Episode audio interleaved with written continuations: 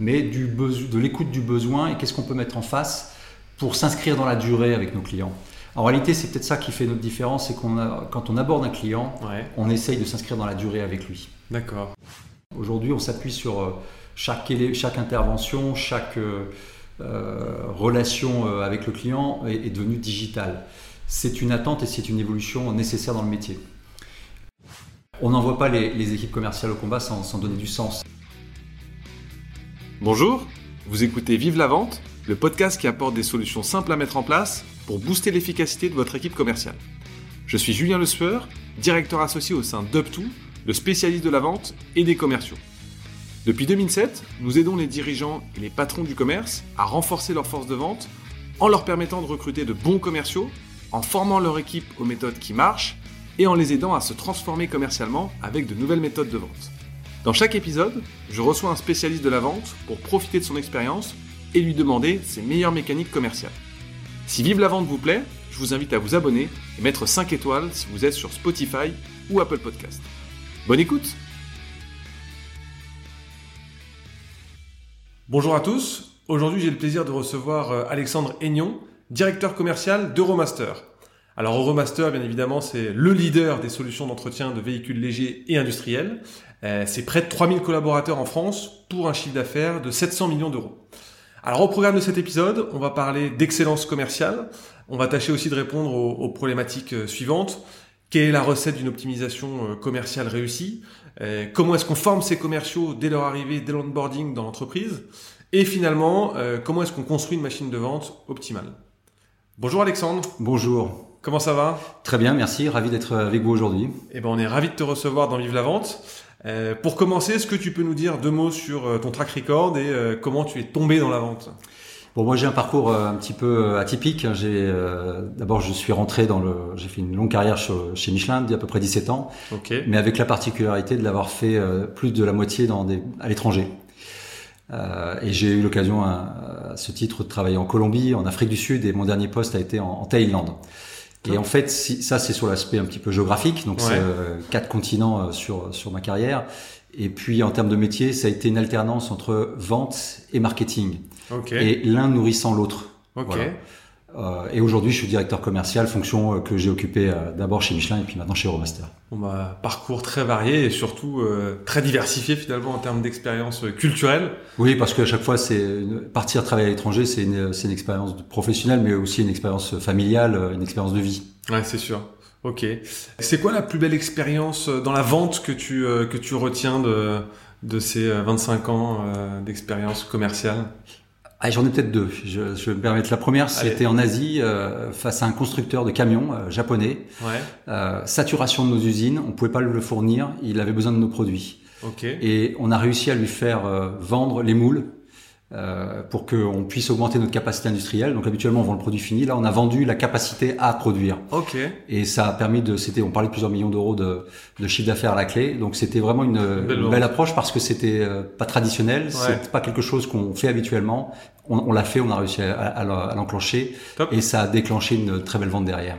Super. ça c'est la première on Ça c'est la première. La deuxième c'est s'il y a deux trois ans euh, d'avoir récupéré un grand compte transporteur en France. Ok qu'on avait perdu euh, avant que j'arrive dans mes fonctions. C'était devenu un petit, un petit peu pour nous un totem, quelque chose qu'on voulait faire et qu'on voulait avoir. Et, et, le on est important. On l'a travaillé en équipe euh, à plusieurs et on a repris ce compte euh, en travaillant mieux notre notre offre et puis en arrachant le contrat.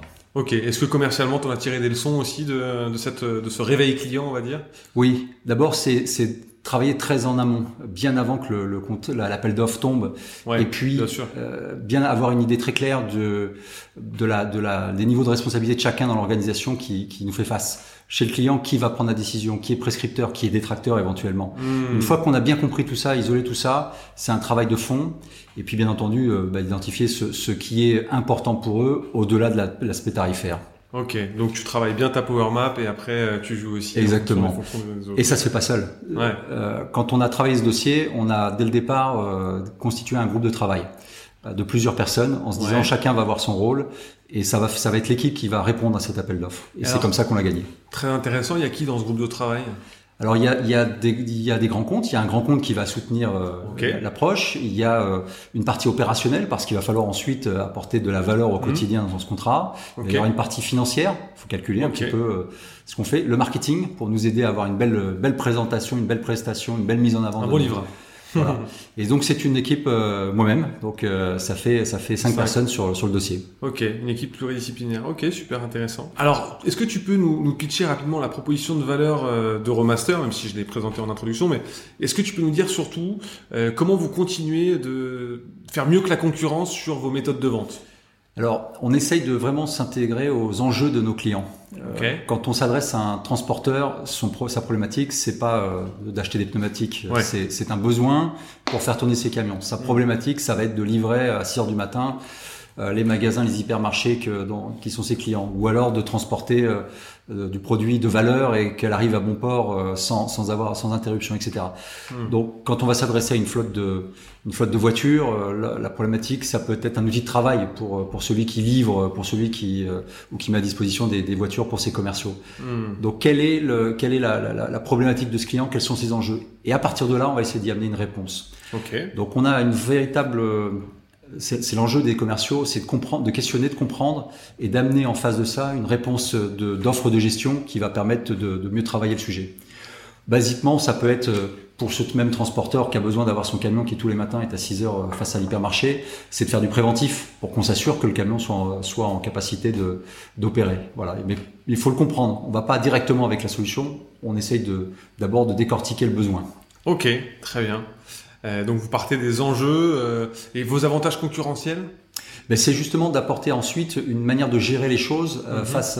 on prend, on écoute les enjeux. En face de cela, on met un cahier des charges, on met des engagements, et à travers tout ça, c'est notre différenciation. C'est la, la, capacité à, à l'écrire, le, le formaliser, le suivre, en toute transparence. On a par exemple des, des, sites extranet qui permettent aux clients de suivre en temps réel ce qui se passe dans sa flotte, son budget, de le rattacher à sa carte grise, à, son, à chacun de ses véhicules. Intégré. Et tout ça, ça, ça, ça c'est une euh, différence d'Euromaster. De la même manière, on a des équipes techniques préventives pour la partie poids lourd qui ne font que ça. C'est notre différenciation. Voilà. Donc on a essayé de réfléchir notre business model en, partant non pas de la vente du produit fini qui va bien entendu euh, finalement euh, équiper une voiture, un camion, un, tracteur agricole, mais du de l'écoute du besoin et qu'est-ce qu'on peut mettre en face pour s'inscrire dans la durée avec nos clients. En réalité, c'est peut-être ça qui fait notre différence, c'est qu'on a, quand on aborde un client, on essaye de s'inscrire dans la durée avec lui. D'accord, ok, il n'y a pas de quick win, c'est vraiment on voit loin, on a des services additionnels et une offre intégrée. Ce serait mentir qu'on fait tout comme ça, mais on essaye.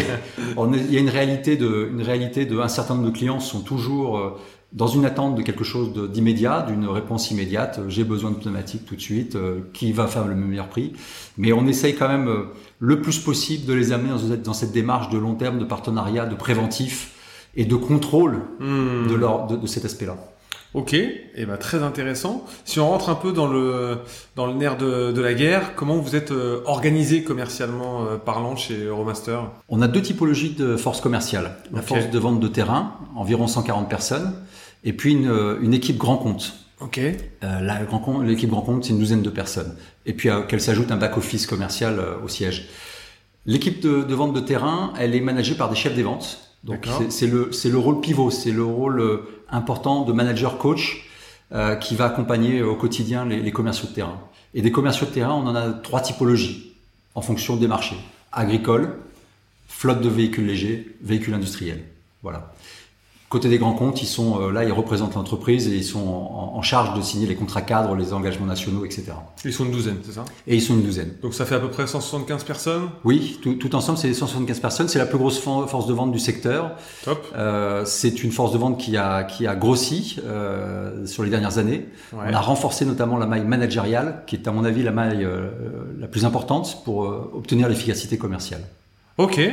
Euh, Est-ce que tu saurais définir votre euh, identité, euh, votre culture sales? Ah, C'est une culture d'abord de résultats.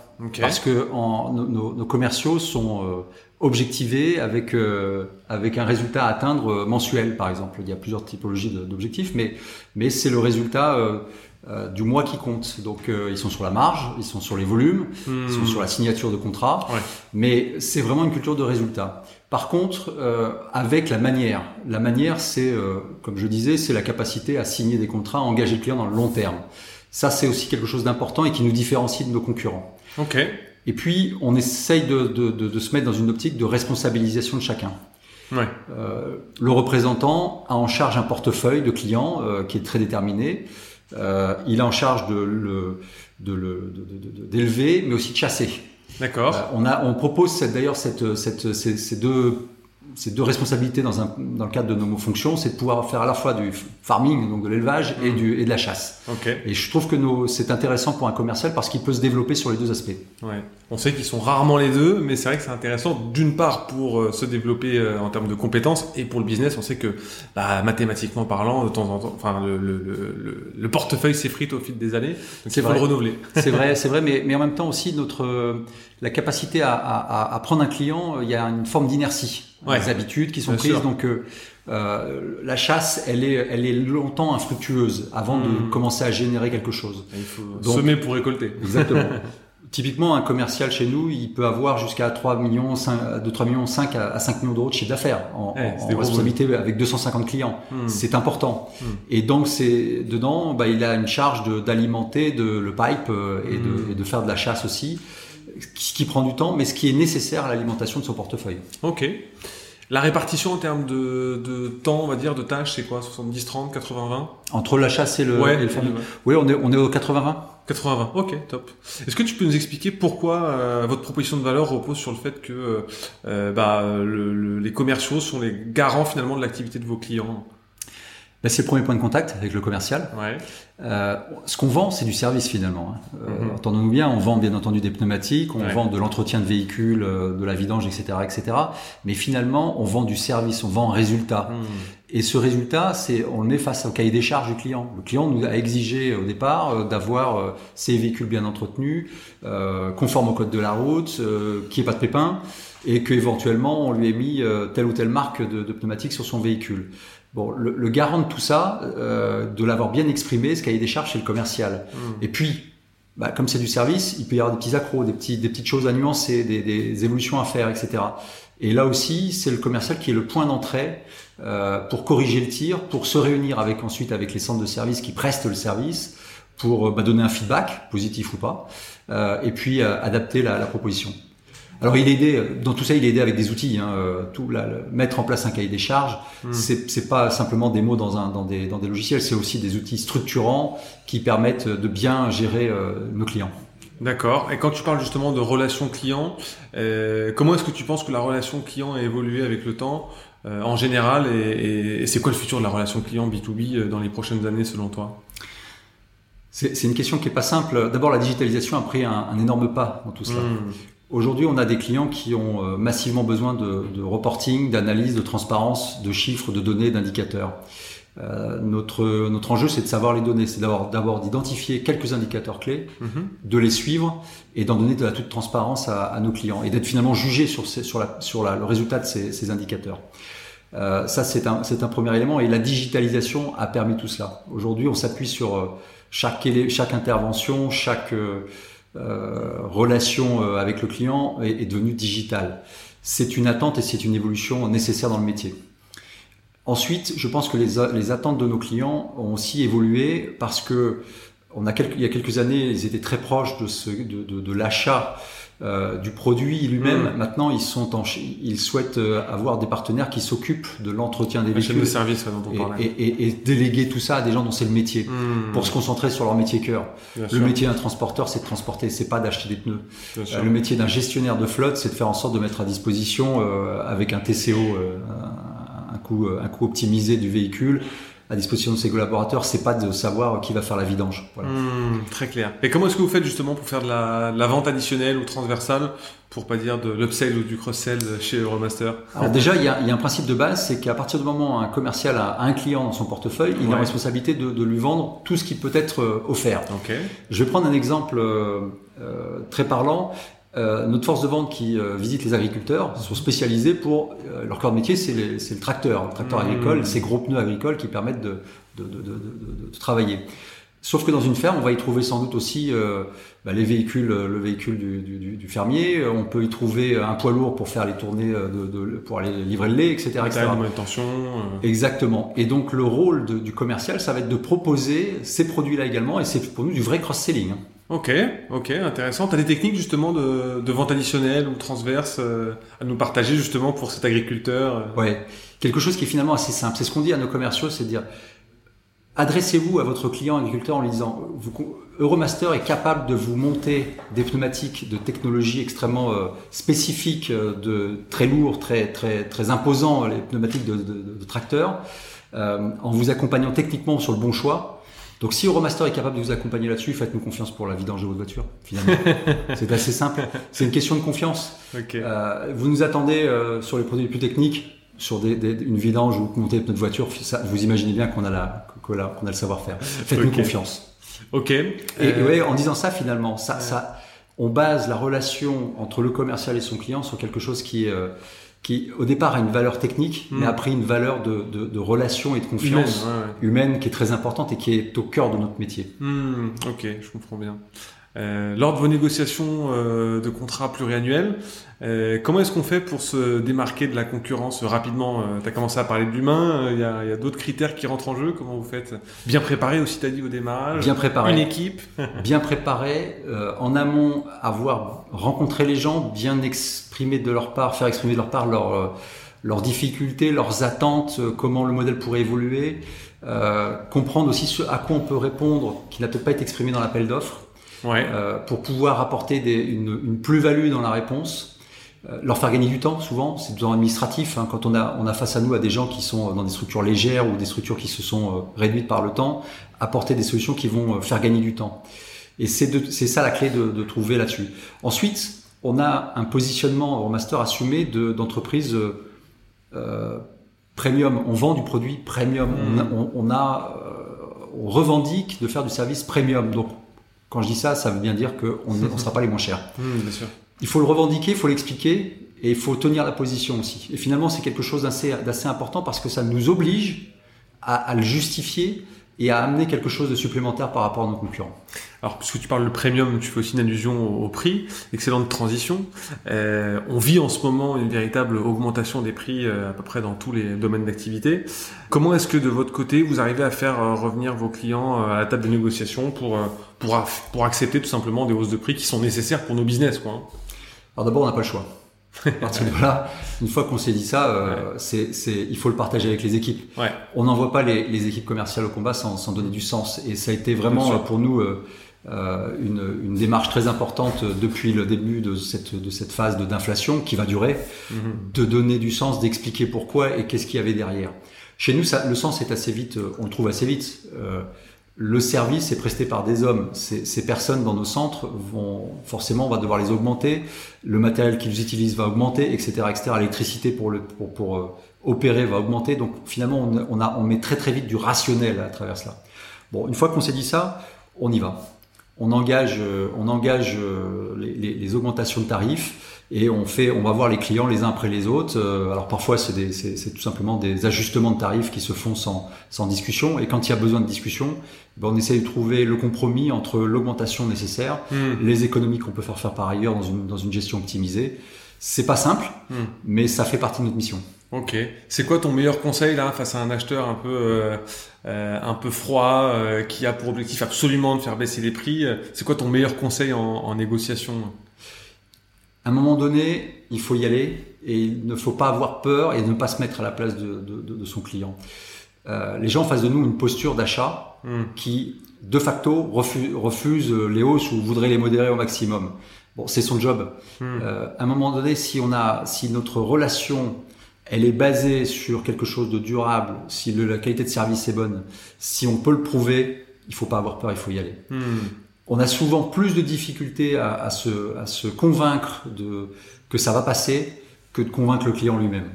Ok, et eh ben top. C'est bon à prendre.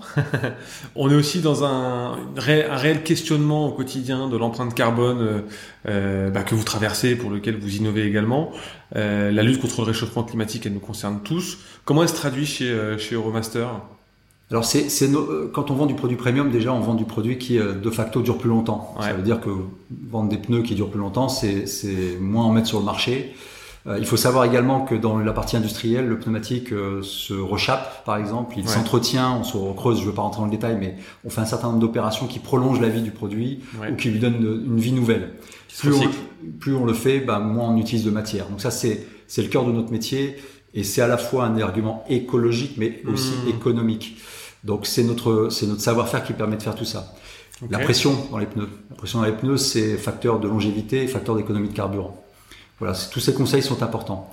Une fois qu'on s'est dit ça, euh, c'est la, la, la, grande difficulté, c'est de mettre c'est de mettre des chiffres derrière tout ça. Qu'est-ce que ça peut apporter? Alors il y a des manières de le faire. D'abord, euh, le fait de gérer une flotte de manière euh, optimale permet aux clients de réclamer des certificats d'économie d'énergie. Mmh. Ça montre qu'ils ont atteint euh, un niveau de gestion qui leur permet de réclamer un certain nombre d'aides euh, écologiques. Et Euromaster les accompagne dans cette démarche. C'est financier, on parle de, de, de support financier euh, grâce à ces, ces, ces certificats d'économie d'énergie et on, pro, on procure les services pour l'obtenir.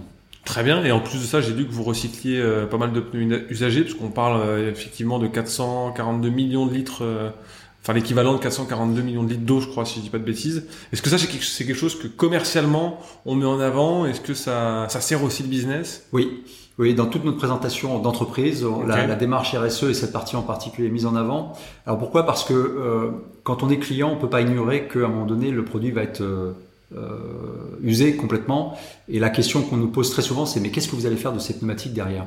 La filière est organisée et elle est organisée de telle manière que le produit, il est réutilisé d'une autre, d'une autre manière ou, ou utilisé comme euh, dans les revêtements de route, comme combustible dans les cimenteries, euh, parfois rechappé quand c'est possible encore, etc., etc. Et donc la, la, filière est très bien organisée et ça nous permet vraiment d'accompagner, d'avoir, euh, d'aller au bout du cycle.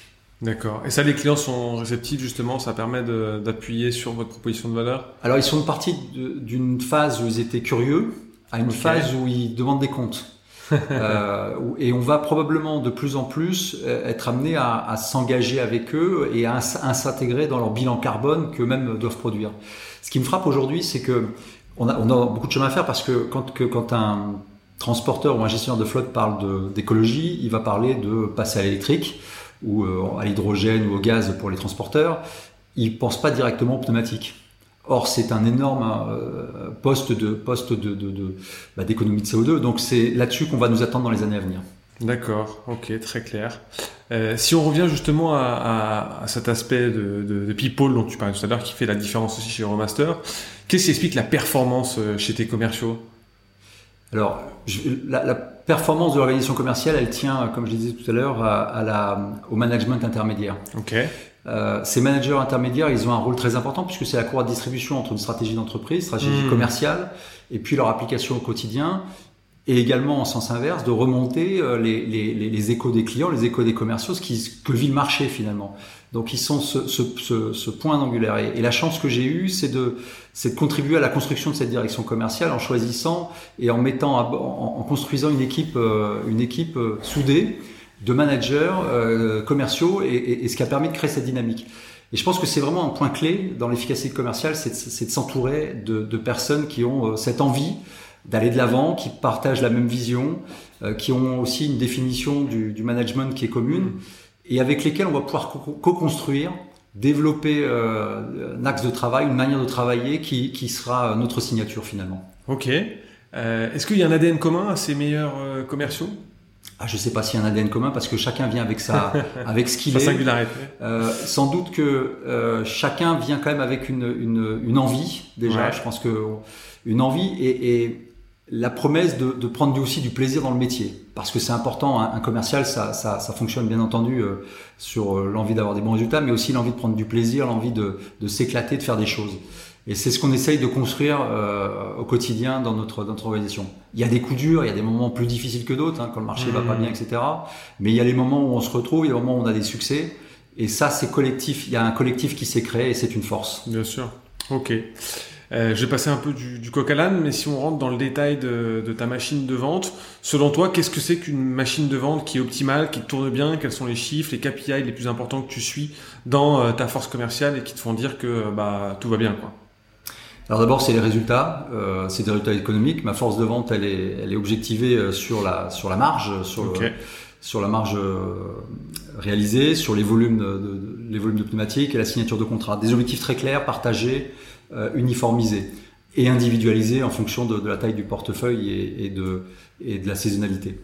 Ça, c'est le premier élément, c'est de bien fixer les objectifs, dire pourquoi et, et ce qu'on attend. Deuxième, c'est d'avoir une feuille de route de comment on va y arriver. Hein, c'est de quelle manière on va y arriver. Et il y a les moyens qu'on se donne, c'est euh, les visites que l'on fait, le focus que l'on peut faire, les offres que l'on doit porter, euh, la manière, le, le, le secteur d'activité que l'on va viser, etc., etc. Hmm. Ça, c'est le manager aussi qui va nous aider à, le mettre en place. On a bien sûr des tas d'indicateurs d'activité de, la force de vente euh, à rajouter là-dessus. Et puis il y a les outils euh, qu'on va pouvoir lui donner les outils et les méthodes. On a créé une méthode de vente chez Euromaster qui nous est propre, qu'on a définie avec les managers et qu'on applique au quotidien. On a des outils de travail, des outils de pricing par exemple pour faire euh, des cotations, des devis, euh, des propositions commerciales. On a des outils euh, de, qui nous permettent d'avoir à disposition les, les, les, outils de présentation, les outils marketing, etc. Et, et finalement, c'est la, c'est la somme de toutes ces petites choses ouais. qui va faire qu'on va avoir une force de vente qui va savoir ce qu'elle doit faire qui va avoir les idées claires, qui va avoir des objectifs clairs et qui va savoir comment travailler. Ok. Donc si je résume, euh, résultat, marge, bien fixer les objectifs, avoir, euh, enfin qu'il y ait un alignement entre les objectifs, euh, la rémunération et aussi des plans variables des commerciaux, une feuille de route qui soit claire, euh, mesurable avec des, des, outils intelligents dont tu parlais à l'instant. Euh, d'ailleurs, quand tu parles d'outils, tu, tu, fais référence euh, à quels outils vous utilisez aujourd'hui au quotidien? Alors, on a, on a, plusieurs choses. On a, des, on a un outil de BI qui va, donc, de, de, de, qui va permettre d'avoir des rapports quotidiens, de donner des rapports quotidiens à nos commerciaux. C'est important qu'ils puissent mesurer sa performance face à son objectif au quotidien mhm. et évaluer le, le, reste à faire. On a des outils de, de pricing, comme je l'expliquais, pour permettre d'appliquer une politique commerciale okay. qui lui permettent de poser les enjeux et d'avoir des recommandations de niveau de prix euh, et un système de délégation qui, qui fonctionne à travers ce, cet outil-là. On a un outil de mise à disposition d'outils de, de, de, marketing. Aujourd'hui, on est très digitalisé. Ouais. Il faut des vidéos, il faut des présentations, euh, etc., etc. Et pour éviter d'avoir de se disperser, d'avoir des outils, des, des, des, informations qui ne sont plus à jour, etc. On a tout centralisé dans un, un outil qui est euh, disponible et qui se met à jour toutes les semaines. Okay. Voilà, c'est un, certain nombre de ces, de ces choses-là. On a bien sûr un CRM qui est, qui est pas le meilleur du marché, mais qui fait l'affaire. Et quand on, a, quand on fait la somme de tout ça, bah on, on travaille mieux. Ok, bon, top.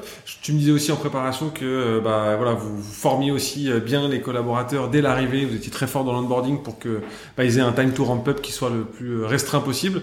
Euh, c'est quoi tes, tes, bonnes pratiques justement pour euh, bien intégrer et bien former tes, tes commerciaux? Alors c'est une phase clé parce que ouais. d'abord on est sur un métier très technique, donc ouais. on a un, un temps de, de, formation très important, d'environ deux mois. Euh, la, mais la première chose, c'est de bien accueillir. On a mis en place depuis quelques années, le premier jour se fait au siège et euh, je, quand je peux, je reçois la, la, le, nouvel, le nouveau collaborateur à déjeuner. Okay. ça permet de tout de suite de bah, qu'il puisse mettre un, un, visage, moi un visage sur lui et puis euh, lui sur moi, Très de connaître l'environnement dans lequel il va travailler, mmh. avec qui, qui va être son, son grand patron et, et, de, et de lui faire une présentation succincte de l'entreprise. Ça, c'est un moment clé, c'est bien accueillir. Euh, il repart du siège le premier jour avec son ordinateur, son téléphone. Il a vu son patron, il a vu qui, dans quelle boîte il était.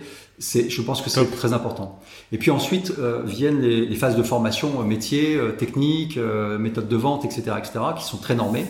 Euh, et il va falloir environ deux à trois mois pour former un, un, un représentant à, et, et, avant de lui donner les clés, de, les clés du portefeuille, bien sûr. Ok.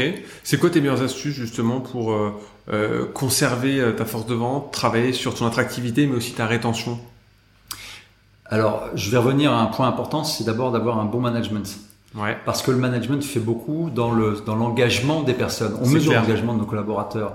Et l'un des l'un des éléments importants, c'est que le, le, le, management soit participatif et, et, passe les bons messages et donne le bon retour aussi. Il ne s'agit pas d'avoir un mmh. management euh, conciliant, mais ouais. un management exigeant, euh, d'accompagnement, pas un manager qui se supplée euh, à son à son commercial, qui, qui, qui est meilleur, qui veut faire les séances à sa place, mais plutôt qui va l'accompagner et l'aider à progresser. Ça, c'est un premier élément. Euh, ce qui est important aussi, euh, me semble-t-il, c'est qu'on ait des gens qui sachent pourquoi ils font ça, quel est le sens de leur mission, quel est le, quel est, quelles sont les voies de progrès qu'ils peuvent faire. Mmh. Euh, il ne s'agit pas simplement d'atteindre des chiffres, il s'agit de, de, bien comprendre dans quelle dynamique ils s'inscrivent, dans, dans, quelle dynamique d'entreprise euh, ils s'inscrivent, et puis de trouver du sens et du plaisir à le faire. Bien si on n'a pas de plaisir, euh, on reste pas très longtemps. Mmh. et puis ensuite, bah, de faire en sorte que ils touchent bien entendu, ils aient un package qui soit qui soit le bon par rapport à ce qu'ils font et qui, qui puissent progresser là-dedans. Ok, bah top. Au tout début de ton point, tu disais, bah voilà, on vient souvent pour un manager, on part souvent aussi pour un pour un manager. Hein. donc les deux sont très importants, il faut l'avoir en tête au quotidien dans les échanges avec ses collaborateurs. Tu nous avais dit également que Romaster, bah, vous arriviez à mettre à disposition de vos commerciaux une, une super bibliothèque euh, marketing avec euh, des discours de vente, euh, des trames. Comment est-ce que les directeurs commerciaux qui nous écoutent justement peuvent bah, faire la même chose pour leurs équipes? Bah, Écoutez, c'est un outil qu'on a trouvé sur le marché, donc c'est qui permet d'avoir. on avait la contrainte de départ, c'était il faut, il faut un endroit où on trouve tout ce hmm. dont on a besoin pour faire les, les différentes visites que l'on fait, quelle que soit la spécialité de chacun d'ailleurs. On doit y trouver des présentations, mais on doit aussi y trouver des outils de travail, des hmm. tarifs, euh, des, des, des, procédures, euh, un certain nombre de choses, enfin toutes les informations les plus mises à jour. Et on doit pouvoir l'utiliser euh, hors ligne, parce qu'on n'est pas toujours euh, avec une connexion Wi-Fi, etc. Je pense à mon commercial qui est face à un agriculteur hmm. dans la campagne, il n'y aura peut-être pas le Wi-Fi pour... voilà. Hmm. Donc il faut, il faut qu'il puisse sortir l'outil, avoir l'information en temps réel.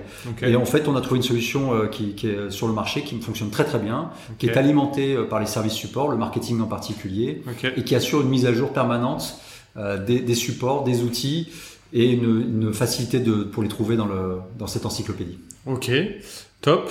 Qu'est-ce que vous avez automatisé chez Euromaster dans vos process commerciaux euh, ces deux trois dernières années qui vous font gagner en efficacité, en performance? Alors c'est un, c'est un processus euh, continu euh, qui, qui, continue à se faire. On a, on a par exemple, aujourd'hui on ouvre les comptes de nos clients en moins de 24 heures. Okay. Euh, c'était plusieurs jours, voire plusieurs semaines il y a encore quelques années.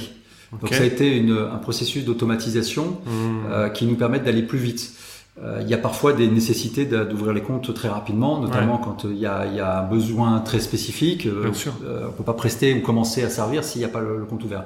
C'était un irritant assez fort, et là on l'a traité par l'automatisation, la digitalisation.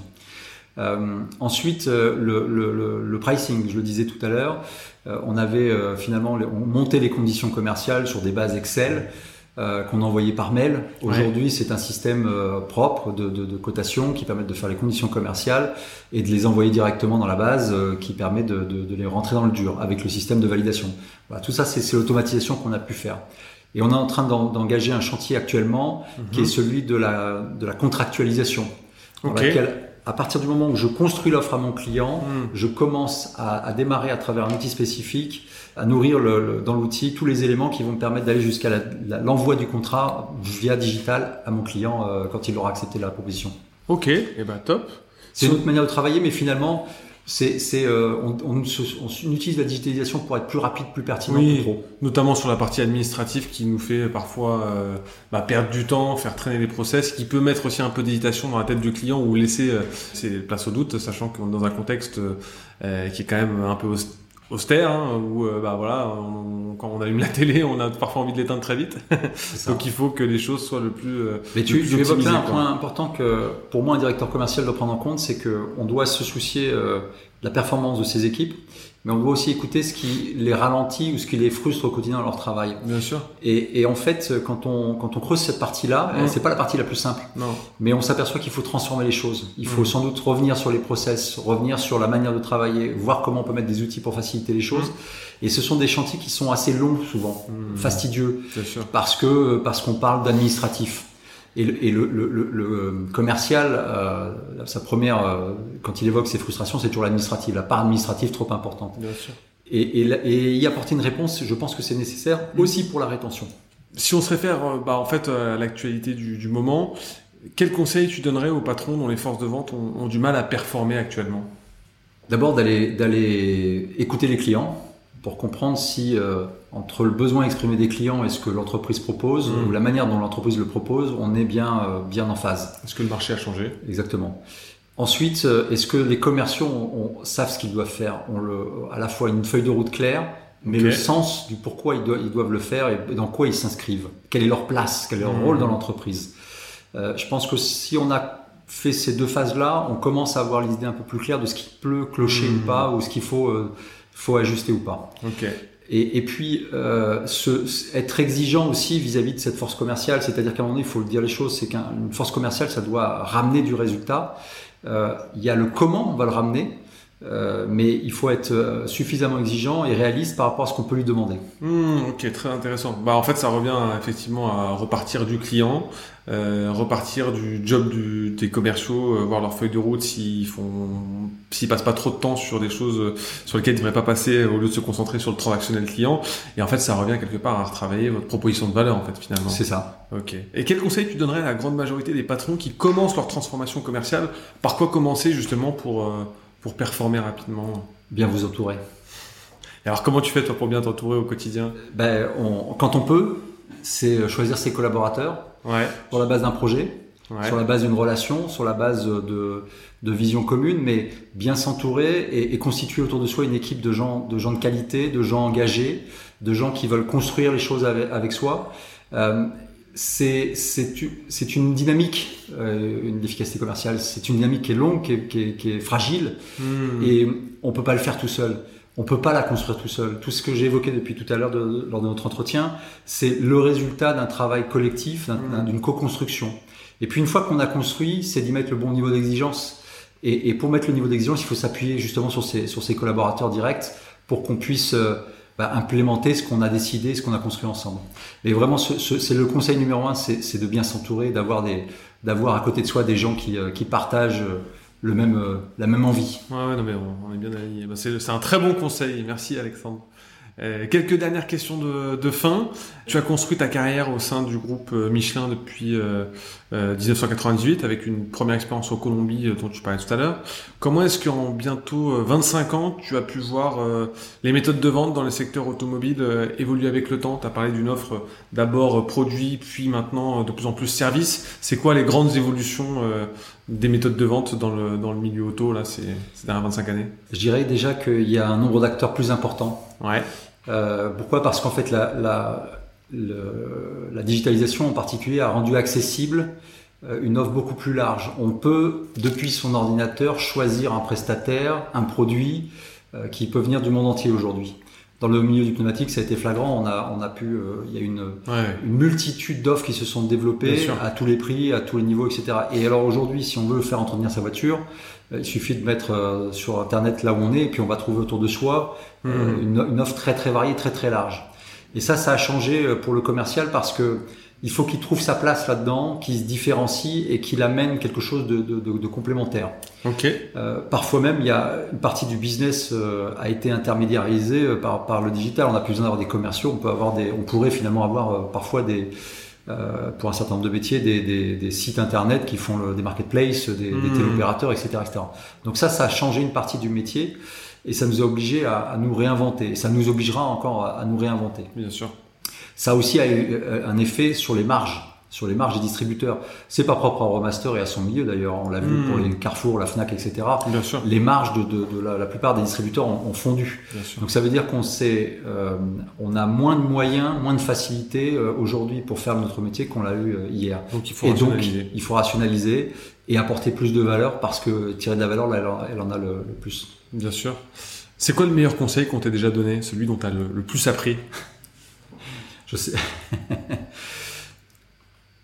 En fait, euh, je pense que le, le, le conseil qui m'a, qui m'a, ou plutôt la chance qui m'a été donnée, euh, notamment chez Michelin, c'est, c'est, c'est d'aller faire mes preuves ou d'apprendre sur le terrain. Ouais. Euh, je dois avouer que ça n'a pas été facile. On m'a donné un, un portefeuille, de un portefeuille commercial euh, chez Michelin, et puis, et puis voilà, j'ai dû, j'ai dû faire fructifier ce portefeuille, etc. Mmh. C'était pas très marrant. Au début, ça m'a pas amusé du tout. Pourquoi? Ça m'a pas amusé du tout parce que je, je voyais pas complètement euh, ce que ça allait m'apporter dans ma carrière, ce que j'allais faire ouais. après. J'étais plutôt parti pour faire une carrière de marketing. D'accord. Et, et, en réalité, ça m'a beaucoup nourri. Mmh. Ça m'a nourri, ça m'a donné une légitimité après. Ok. Et, j'allais dire, et le goût à la vente. Mmh. Euh, le faire, le pratiquer, le vivre, ça, ça nourrit énormément. Ça, c'est du, c'est pas simple hein, le, le, commerce. Tous ceux Bien qui, qui l'ont pratiqué le savent. C'est, c'est des journées euh, bonnes, euh, des journées moins bonnes, et puis c'est des clients avec lesquels ça se passe bien, d'autres clients que ça se passe pas bien. Donc il y a du, il y a des hauts et des bas euh, quotidiens. Euh, c'est, c'est de l'ascenseur ascensionnel. Le fait qu'on m'ait conseillé d'y passer, de le faire, de l'exercer, ça m'a permis d'avoir, de mettre les pieds dedans et, et, et finalement de, de, trouver une bonne dynamique et, et de m'enrichir après pour les postes marketing que j'ai pu avoir, tout comme le poste de direction commerciale. Ok. Et qu'est-ce que tu dirais aujourd'hui au commercial que tu étais quand tu as commencé dans la vente à l'âge de 20 ans? Vas-y. Euh, effectivement, le, sens que le sens de, ce métier-là, tu l'as pas tout de suite, mais ça va te nourrir, ça va te former, ça va contribuer à te grandir. Donc, euh, n'aie pas peur et prends patience. Ok, fonce. ok. Euh, et est-ce que dernière question, est-ce que tu as un, ou deux ouvrages qui ont changé ta vie de manager, de directeur commercial? Je dirais pas que j'ai des ouvrages de référence, mais je dirais que lire m'a beaucoup servi. Ok. Je n'ai pas de conseils à donner, hein, c'est pas mon propos, mais c'est plutôt de dire quand on est commercial, il faut être curieux, mmh. lire beaucoup. Alors, lire à titre privé, c'est jamais euh, mauvais d'avoir de la culture et puis de pouvoir euh, euh, échanger avec ses clients sur d'autres sujets que, le cœur de son métier, mais aussi de lire, lire tout ce qui tourne autour du, secteur dans lequel on est. Quand on va voir un transporteur, un agriculteur, un gestionnaire de flotte, il faut s'intéresser à travers la, la lecture d'ouvrages de, professionnels ou de magazines, etc., à ce qui leur arrive, à leurs enjeux. Et ça, ça enrichit. Et c'est important de beaucoup, euh, beaucoup consulter. Alors quand je dis lire, c'est du magazine, livre ou internet. Mais il faut surtout pas se dire que c'est quelque chose dans lequel euh, on peut rester étranger. Il faut, il faut se mettre à la place de ses clients et comprendre ce qu'ils vivent au quotidien. Et la lecture euh, participe à cela. Et la curiosité et la préparation font partie de la réussite d'un commercial dans son quotidien. C'est ça. Super. Eh ben merci beaucoup Alexandre pour ces bons conseils. Et merci à toi. à très bientôt et vive la vente. Vive la vente. À bientôt. Salut Alexandre.